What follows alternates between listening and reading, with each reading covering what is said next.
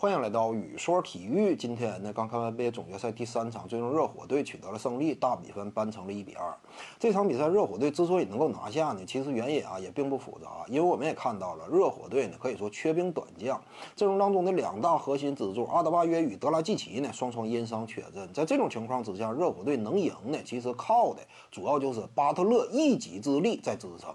这场比赛呢，巴特勒通过赛场之上的强悍表现呢，也打出了自己非同凡响的一面。我们清楚，巴特勒进入联盟的时候呢，选秀顺位就不高，首轮第三十顺位才被选中，差点掉到第二轮。所以呢，他的整体身体素质啊，并不是那种身高臂长啊，能跑能跳，身体素质极其炸裂的类型。因为受限于身体天赋呢，这就导致啊，巴特勒一直以来给我们呈现出来的是一种什么样的比赛风格呢？就是一整场比赛啊，他差不多呢前三节呀，整体输出产量有限，到了第四节关键回合呢，能打那么一两下，差不多得分呢，也就是维持在二十左右。这是以往的金巴特勒一场比赛通常他是这样一种比赛路径。但是呢，现在啊，差不多也能够总结出另一套规律了，那就是巴特勒呢，一场比赛他真说啊，偶尔放一次大招啊，这个吸地时间可能说积累时间要比较长，但是一旦说场次累积的也相对较多的情况之下呢，他偶尔也能打出来一场比赛差不多就是纵贯全场，每时每刻都有很强的得分表现的这种场次。今天恰恰就是遇到了。巴特勒砍下四十加的三双数据，可以说扮演了球队急需他扮演的两大角色。其一就是填补德拉季奇与阿德巴约呀，呃两人双双缺阵带来的球队输送炮弹、组织环境的恶劣情况。巴特勒呢，通过自己的阅读能力以及突分表现，率领球队打出了整体的进攻气势。再有一点呢，那就是个人的攻坚。考虑到队内啊，另外两大核心都不在，那么这会儿呢，这这个很多回合还得靠自己一对一的单打解决问题。而这场比赛差不多呢，就是每一回合啊，无论面对谁他都能干，甚至包括呢，面对勒布朗詹姆斯单防的情况之下，巴特勒一对一强吃，甚至还能够二加一打进。这就是巴特勒今天这样一种生猛强悍的表现。当然，你要说巴特勒接下来能否延续呢？我感觉困难。就是说，真说让他场场这么干。那是勉为其难，只不过呢，今天巴特勒能够做到止住了颓势，让热火队看到了对手呢虽然强悍，但并非不可战胜。哪怕目前球队当中啊两大另外的核心纷纷缺阵的情况之下，我们也能够赢。那么这种信心一旦注入，再加上呢，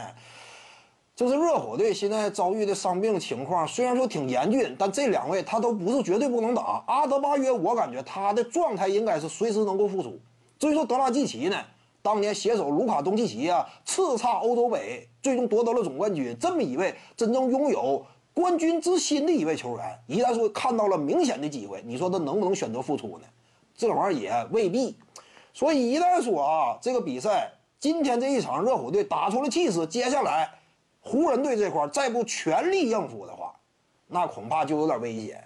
因此，我感觉呢，下一场比赛啊，湖人队你不能再继续掉以轻心了。之前我谈过，沃格尔为什么还一直勉强用霍霍华德首发呢？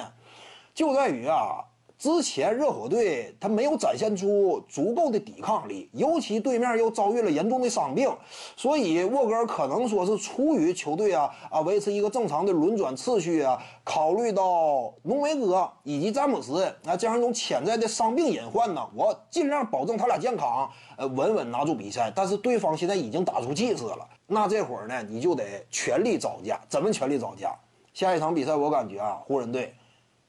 我必须得匹配对方的比赛态度了，我不能再犹犹豫豫，再有所收敛了，我不能再藏着掖着，应该拿出绝招了。什么绝招？霍华德呀，摆上场就是丢分的，基本上攻守两端作用差不多接近是负的，尤其面对热火的情况之下，那怎么办？小个阵容，浓眉哥呀打首发中锋，这样一种应对方式才能够予以回应。再者一点呢，就是詹姆斯和浓眉。他俩的个人表现呢也得有所提高。说实话，这场比赛啊，湖人队双核呢表现差点，就是完全没有匹配，或者说没有面对对方啊巴特勒这样一种个人的发威予以回应，这点多少呢也有点让人失望。呃，下一场比赛呢，至于说湖人队这块应对巴特勒是否像这场比赛那样大量采取单防的这种姿态呢，我感觉这点未必需要改变。因为你一旦说采取夹击的话，这个反应我感觉有点过激，尤其考虑到巴特勒他以往的履历，可以延续单防策略，但是浓眉与詹姆斯，重点就在于他俩，我得打出真正的属于我这种等级的，起码压住对方核心的这种场上表现才行。这是下一场湖人呐，其一就是浓眉打中锋拿下霍华德，其二呢两大核心得有所表率。本期呢就跟你各位聊这儿，如果你喜欢本视频呢，点击屏幕右下角订阅，咱们下期再见。徐静宇的八堂表达课在喜马拉雅平台已经同步上线了，在专辑页面下您就可以找到它了。